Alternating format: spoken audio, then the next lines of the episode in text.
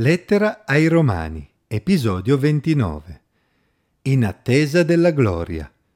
Leggo nella Bibbia, in Romani capitolo 8, versetti 18 a 25.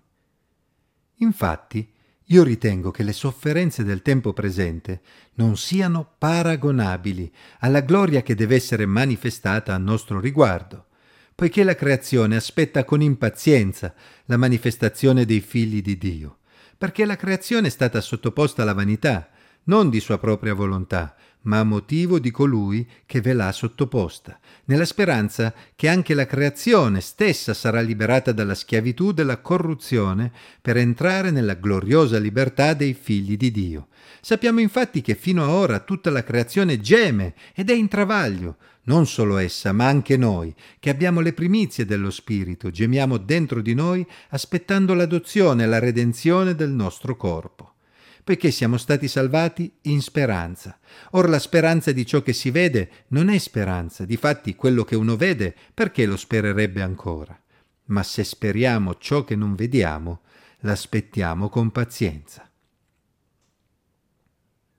Qual è l'obiettivo finale della nostra vita?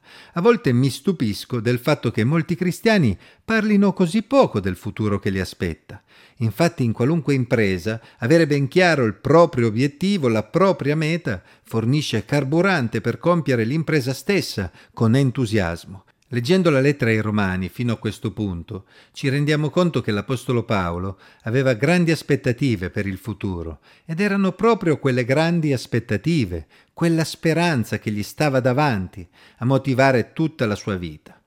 L'Apostolo Paolo ha parlato nei capitoli precedenti dei grandi temi che riguardano il rapporto tra Dio e l'uomo, il peccato, la responsabilità di tutti gli esseri umani di fronte a Dio, il sacrificio di Gesù Cristo, la giustificazione per grazia mediante la fede, la lotta dell'uomo con la sua natura peccaminosa, l'azione dello Spirito Santo nella vita del credente per vincere questa lotta, la testimonianza dello Spirito Santo nella vita dei credenti che conferma loro di essere figli di Dio ed eredi delle promesse. E a questo punto è come se Paolo fosse arrivato in cima ad una montagna e ora volesse godersi un po' il panorama.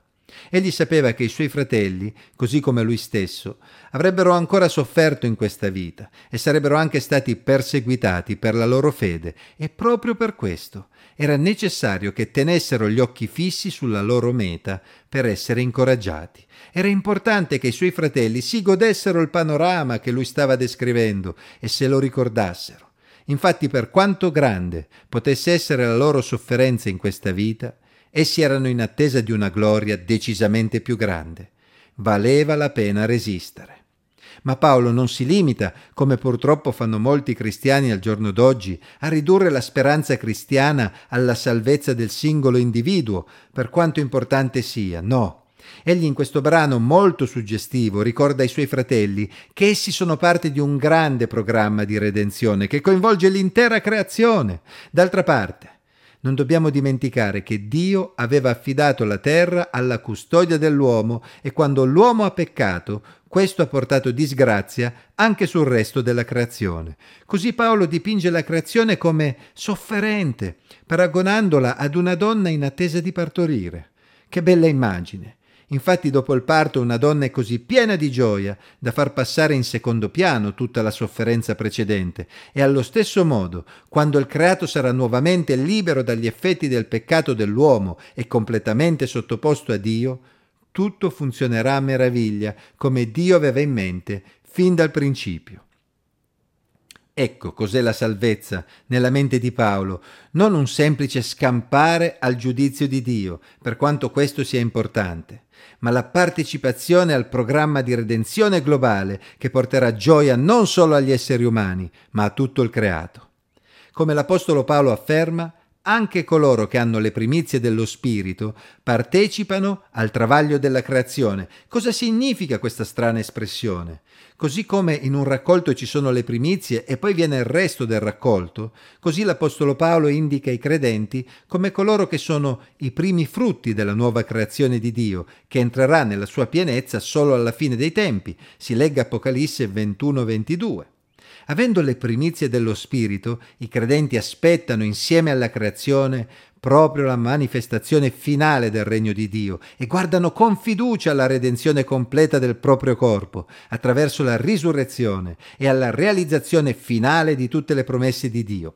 D'altra parte, ora siamo già figli di Dio, ma il nostro corpo è soggetto a decadimento, a morte ma quel giorno riceveremo un corpo nuovo che non sarà più soggetto a corruzione e a morte. Se ora abbiamo le primizie dello Spirito, in quel giorno ci godremo davvero tutta la pienezza delle cose buone che Dio ha preparato per noi, per l'eternità.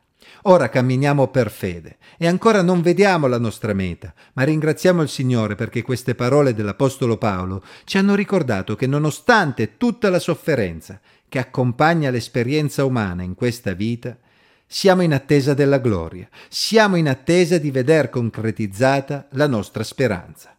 Avendo ricevuto lo Spirito Santo, noi sappiamo che la nostra speranza non sarà delusa, perché lo Spirito Santo dentro di noi ce lo conferma e allora, come ci ha ricordato Paolo, aspettiamo con pazienza e guardiamo verso l'invisibile, come solo gli occhi della fede, gli occhi di chi è stato trasformato dallo Spirito di Dio, sono in grado di fare.